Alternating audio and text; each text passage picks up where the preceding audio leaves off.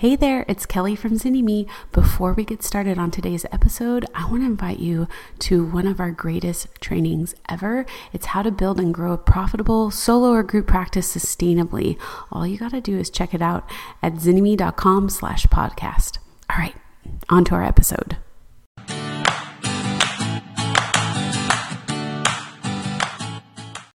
Hi there, and welcome to Starting a Counseling Practice podcast. This is Miranda with Zynnyme, and we are all about helping connect you with awesome stories that inspire you and inform you about how to do private practice in a way that makes your life happy and your clients get great clinical outcomes.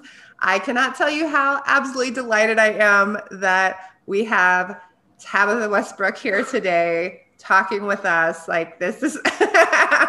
um, she has been here before. She's told other parts of her story, but it's time for an update um, as things shift in life and um, sh- things shift and change in our business. I think it's so um, powerful to go in and hear this is where things were and how things look used to look. Here's where things are now and where they're heading. Welcome, Tabby. Thank you, Miranda. It's so good to be here. Do you want to share with everybody where you're located and um, your client, your uh, clinical specialty, and your uh, what is that called? Your URL domain. Yeah, absolutely. So I'm located in Wake Forest, North Carolina. So it's just slightly above Raleigh if you look at a map. Um, I usually just tell people I'm from the Raleigh area because nobody knows where Wake Forest is except those of us who live here. Miranda knows. And me. Um, and Miranda. Um, but I we specialize in complex trauma. So the hottest of the hot messes. And we love to help people get out of the ditch and out of the darkness and into light. That's kind of our jam. And we hyper specialize in domestic abuse and the Christian church and helping um, folks, you know, get out of those relationships if that's what they want, deal with the aftermath of them, deal with the PTSD, and also work with churches to help protect survivors and their families and also call um, the abusers to accountability. So and, and encourage them to change because obviously they need changes as well. So we we do quite a bit with our local community and we love doing it um, our website is the journey and So you got to spell out and no fancy symbols for us. Um, but that's how you can find us and find out more about us. Awesome. And just for people that haven't met you before, in uh, one minute or less, why did you decide to become a counselor? Well, I've always felt like it was a calling on my life, and um, people always told me their stories. Like I can find out everyone's life history just in the grocery store line, like when we were allowed to go to the grocery store and be in lines, like then. um, so I figured, well, you know, that is something that I really enjoy doing and I want to learn how to do it well. This is actually a second career for me. I uh, spent 22 years in clinical pharmaceuticals. Um, upsetting people with my knowledge of legal regulations. And so I thought, well, I can handle hard things. So let's go do this. now, the amazing part, if you're watching the vlog, you know this is that if you do the math and you look at her, you will you'll be very confused because she does not look appropriately old enough. So it's oh, always oh, but I am. Although I always I like every time young. I'm like, wait, how old are you? And then oh crap, you oh all right, okay then. I always forgot. Old enough to know better. That's what better. I like to tell people. Me too. Yeah, most of the time. um, okay, so tell people what year you started your private practice. I started my private practice in 2015. So awesome. I've been at this six years now. Uh, and what does your practice look like today? Oh my gosh, so different. Um, I have a group practice now, and I didn't when I started, obviously. Um, so I have an intern that works with me, and I have another clinician, and I'm about to hire probably two more in the coming months, maybe three. We'll see. We'll see how it all goes.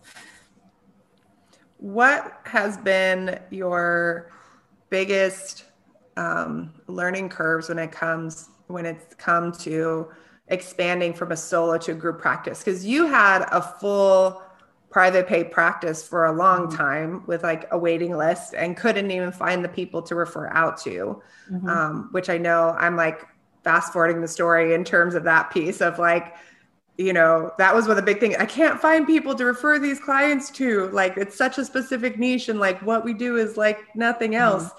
And so, like, expanding into a group just to meet the clinical demands of the people that were reaching out to you in, in particular, like, there wasn't another way to do that. Right. Mm-hmm. So, I know you felt so called to do that. What were, what's been your biggest learning curves? I think the biggest learning curve is how much I can do in terms of clinical hours. I think that's been, you know, I kind of expected to just be continuing my caseload and and that doesn't work very well because you have to have time to actually meet with your staff and run a business and do all the things that go with running a business. And so I think that's been my greatest challenge and shift is how many clients do I need to have as a caseload and learning a bit more about that and what works better for me. And also learning, I was already in management in my past career. So I understood the people managing part um, fairly well, but also understanding like, how do I do it in this environment? Because it's a little bit different. I mean, managing people is managing people, but learning like, how does that work? What kind of rhythms? What kind of information do I need to know if my clinicians are, you know, it, doing what they need to be doing and our clients are being well served. And I'm very thankful. I have an amazing clinician. Like she's incredible. Um, so she's not hard to manage at all, which is awesome. Um, but just learning like how do we do things? How do we scale up? How do we grow? Um, and what does that look like? And then how when people call for me, how do I encourage them that like, yes, she is amazing. Like I promise you, you need to see her because I don't hire horrible people. I hire amazing people. And since I can't see everybody that comes in, people do need to be willing to work with my clinician, which is awesome. And so learning how to steer that. Let's let's talk about that for a second about how has it been like what's been the emotional journey of not even just the steering but like the saying no the saying no to this is the amount of people I can see on my caseload, or saying no and hey, here's a great clinician. But what's it like to have to say no and know that like this is the amount of people I can see? At first, it was really tough.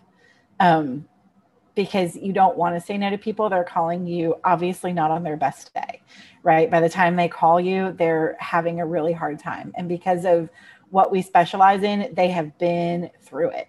So they want, you know, maybe another therapist or a pastor or a friend said, you have to go see Tabitha. She's amazing. And for me to say, I so appreciate that, but I can't be your person. I need you to see somebody else because I don't have the space. Like that's hard because you don't want to feel like you're letting someone down. But I'm over time, the more you do it, the easier it becomes and also having confidence in my staff and what we offer and knowing that I hire good people it's it makes it easier to say I promise you like this person was handpicked by me and they are incredible and I don't hire not incredible and it, it's safe. And you know what? If you see them and you're like I don't know then we'll find you somebody that's a better fit. Because you know even if we were referred to we're we're not everybody's person and that's okay. You know there's more than enough need and more than enough clinicians that are good that we can you know we can find good people hopefully that can help this person out.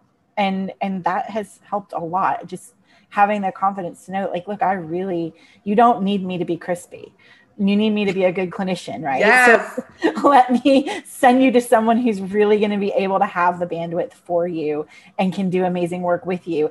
And every single client, because we do check in, and you know, make sure that people are happy with their therapist. And every single client has said, We love our therapist. It's amazing. We're so glad. So, you know, I the more that happens, also the more confident I become in saying no like I, I don't have the space.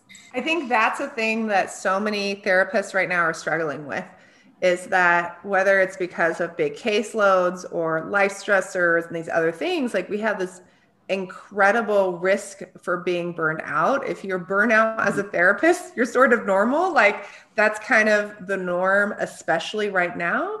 And we have to start taking ownership of what do we what do we have to say no to so that we can do really great work with the people that are on our caseload?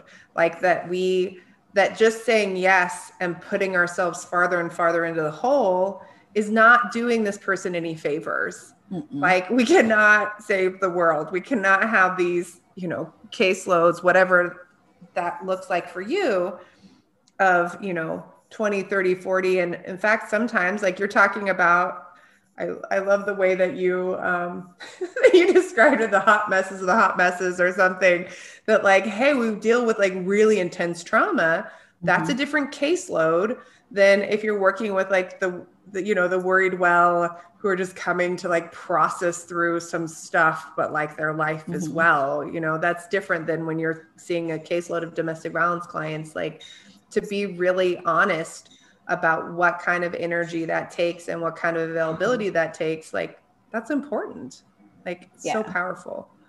And it sounds like you are teaching that to your employees as well in terms of finding that balance and and knowing what a good caseload is for them.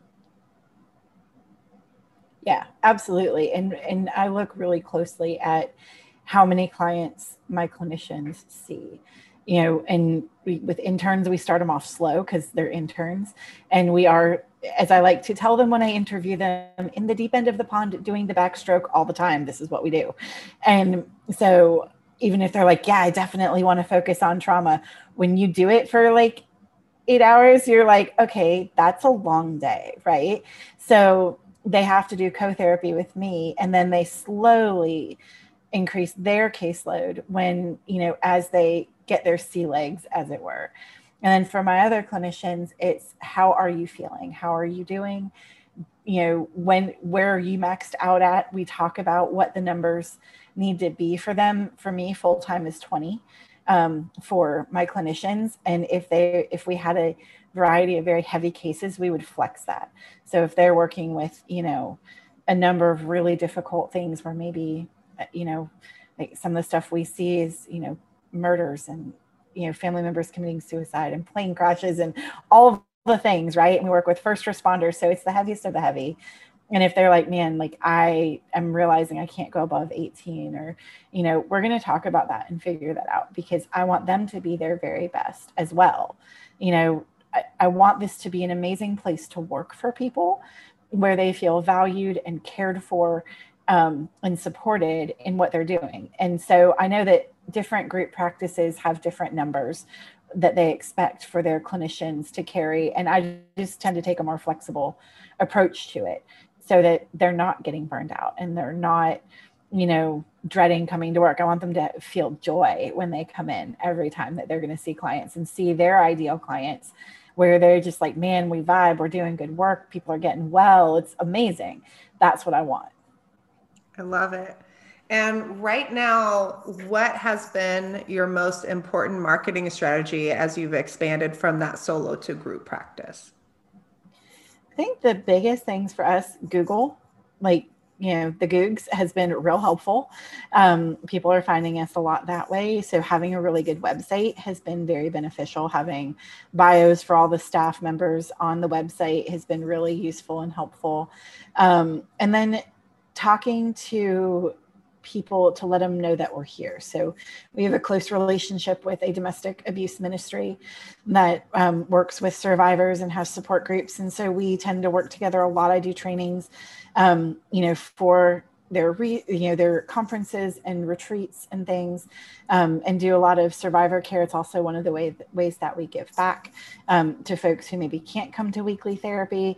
We talk to pastors and churches and other providers and just let them know hey we're here and this is our this is what we do and this is our jam.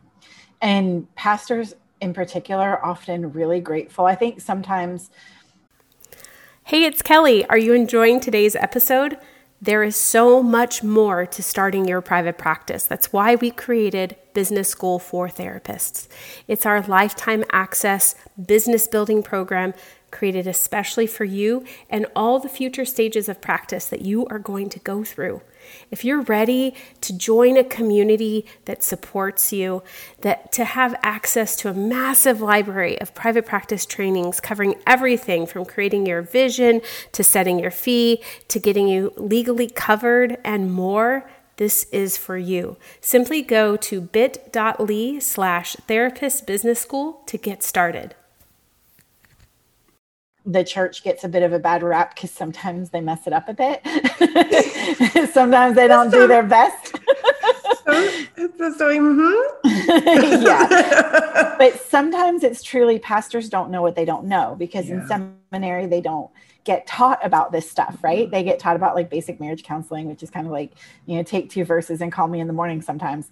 Um, you know, whereas we have a different type of training that's more intense and, and especially dealing with you know abuse and coercive control. We we see the signs. We're like hey this isn't being said but this is being said right? Mm-hmm. and so helping them understand that and see that they're so grateful oftentimes. They're mm like oh my gosh i didn't know that. And then i can connect them up with called to peace which is the organization that we partner with a lot and say, hey, why don't you get some advocates trained? Why don't you get some training? And then they can create their own program so that they have a good in house like recognition. Mm-hmm. And then mm-hmm. we partner together for the counseling piece. And I do the counseling piece, you know, or my team does the counseling piece and, you know, works with the pastors. And we have had excellent success with that, mm-hmm. um, especially in the last couple of years. It's it's been really heartening and exciting to see.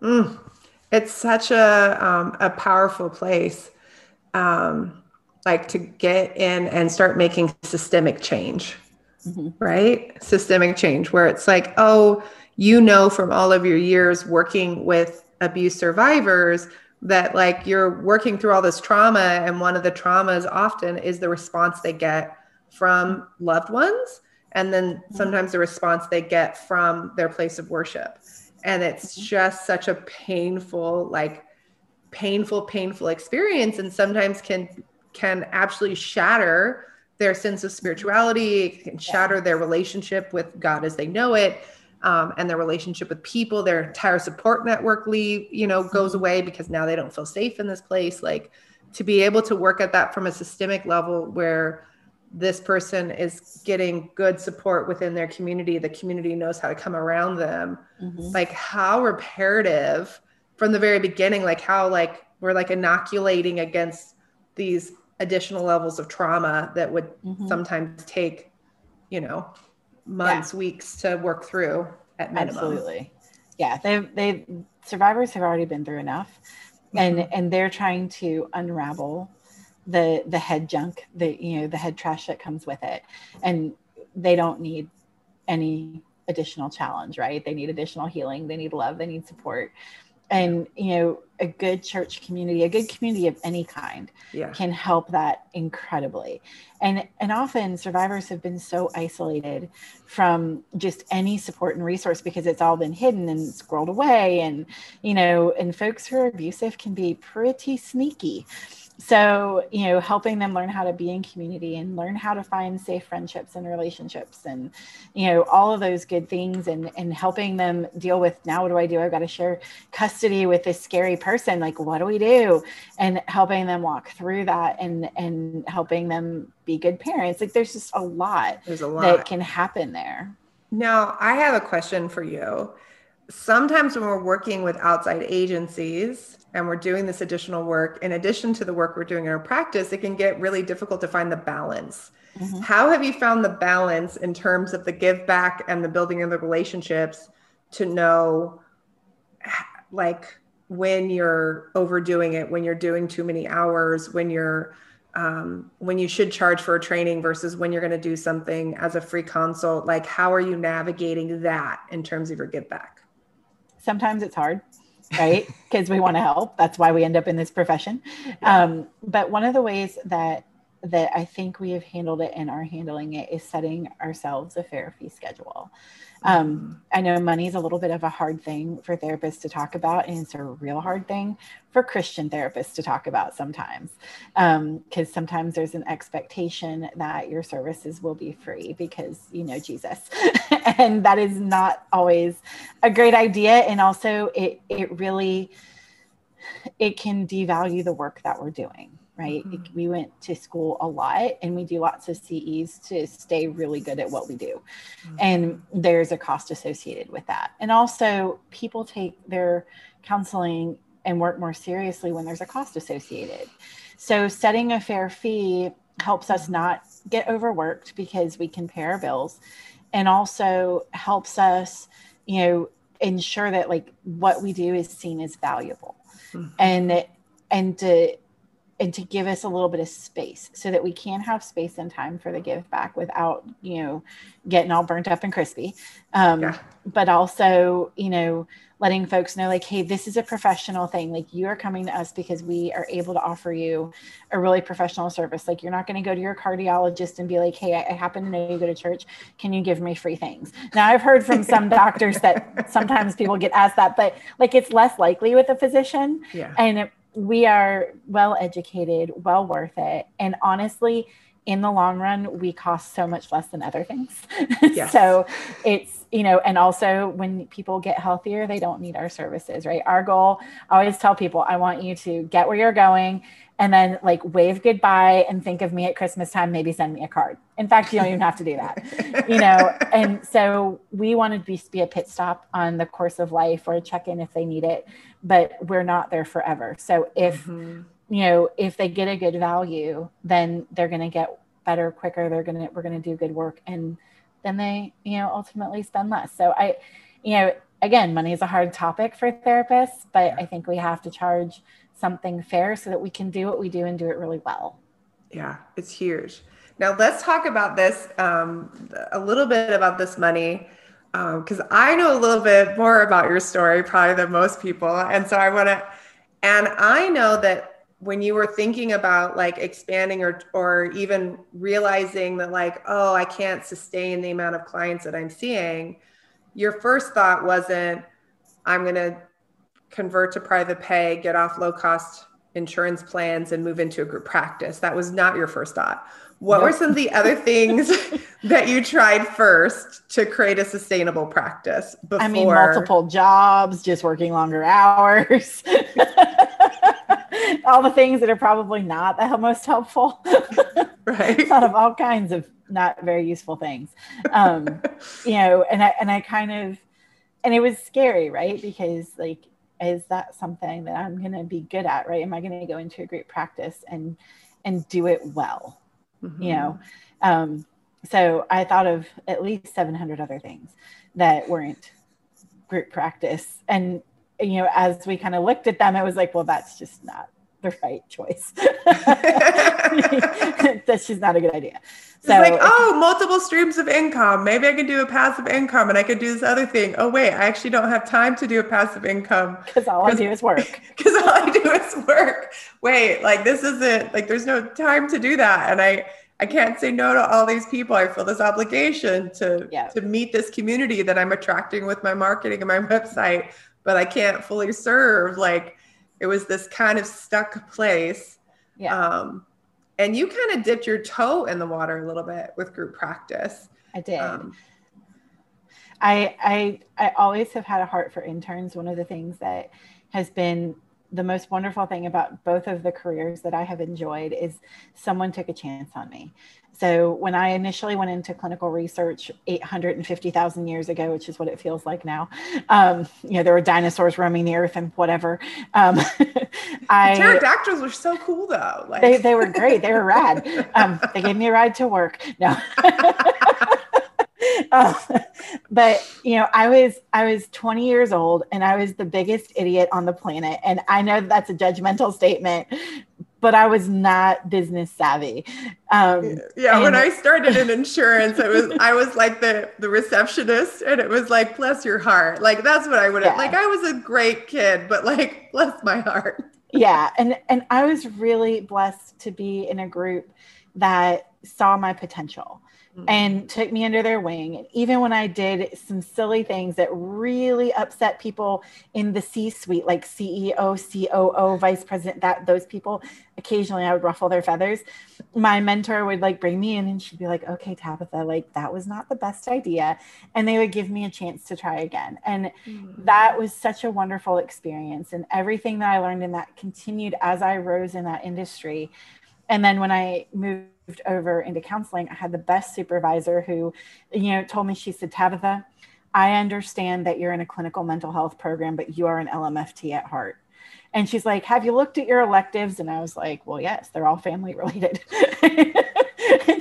and that actually led to me getting my dual licensure because I'm both an LCMHC and an LMFT um, because all of my electives happen to be marriage and family electives, and I met the licensure requirements. And she said, you know, normally I don't take folks who aren't LMFT bound, but you really are. You just need to recognize about that about yourself. And she's been absolutely fabulous. She's mm. been my mentor now for years. And so when it, as I grew, I thought, you know, I, I want to give back. I've always been in sort of a training capacity. I did that in my last career. I want to help interns be amazing. And also, I really want good counselors who know how to deal with domestic abuse that I can refer to in the future. So I took my first intern and it was so much fun. We have had a great time. Um, and and it was just a really great experience to um, help somebody be their most amazing self. And I remember you telling me back in the day, Tabitha, that is a group practice. And I was like, no, it's not. but I should know. You're like, I don't want to do group practice. But yeah. wait, this is semantics now. You have an employee, like you have a person. it is practice. a group practice. let's, let's like figure out the numbers of it, but like you have a group practice. What's going on? I yeah. think that's such a funny thing too. Sometimes we uh, we have to go uh, and expand or do things in a way that that makes sense for us. Mm-hmm. Um, and that feels good, but it, it is sometimes interesting how we will get it in our head that things have to look this one certain way, right? Mm-hmm. Um, and that we're absolutely not ready to do that one thing. And then we look around and realize, oh, I'm kind of doing, doing it. Yeah. yeah. Yep. Oh and that goodness. was, you know, I think it did give me confidence to go, maybe I do want to do this thing. In fact, my first hire was a, a person who was my intern for a year. Um, and she's fantastic and she's an incredible clinician and she's got an amazing skill set that is just so cool. Like she's kind of my resident artistic therapist. And so she brings these cool things in. And like sometimes she's like, Hey, I found this cool art thing on Amazon. Can we get it? And I'm like, Yes. Like I didn't even know that was a thing. Like that's a thing. You can do that thing. Like she has expanded my horizons in a lot of ways, which has been just so mm. much fun. Ah, I love it. I love it. I love it. So tell us about, um, as we're kind of wrapping up, how many calls are you guys getting per month? How much space do you guys have? Are you hiring? What is what does life look like in your practice right now? So we get it depends on the month. mm-hmm. um, it can be anywhere from like, you know, 10 to 20 calls a month, which for a private pay, private practice, I feel like is pretty good. Um, mm-hmm. Um, most people who call us, unless they were calling to use their insurance or something like that, um, will book with us. So we have a pretty decent conversion rate of folks that will decide to work with us, which is awesome. Um, I am hiring because my clinicians are full and I are full and I are trying to be less full. so we are hiring and hopefully we'll do that um, in the coming weeks and see how that goes, which I think it'll be pretty exciting to be able to offer more. And I've ha- met some incredible clinicians that I've interviewed that have really cool skill sets that are just really fun and, and just would really bless our clients. And so that I think will be the direction we go. So exciting. So Oh my goodness. I hope you guys were inspired by Tabitha today. I hope that if you are feeling crispy, that you take steps to start to feel better. If you are excited about the idea of group practice, know that it is possible and plausible and that you can do it in a way that is fun and inspiring and profitable for everybody involved, including your employees. If you are someone who is just listening and you know you're like, I don't even know, I just want to learn more about counseling practice, and maybe I want to be an employee of a great group practice, and you're in the Wake Forest area, go and check them out and uh, maybe apply there.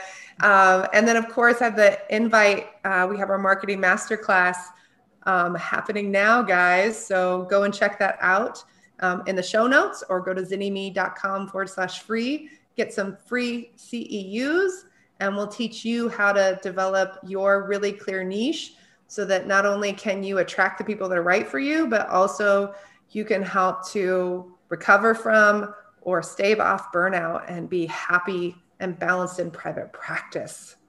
Holy moly, that was a yes. mouthful. Thanks again, Tabby, for being here. You're so welcome. I hope you loved today's episode.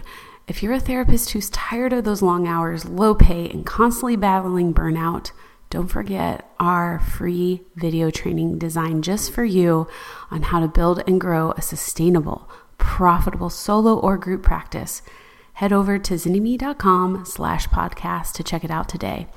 Until next time.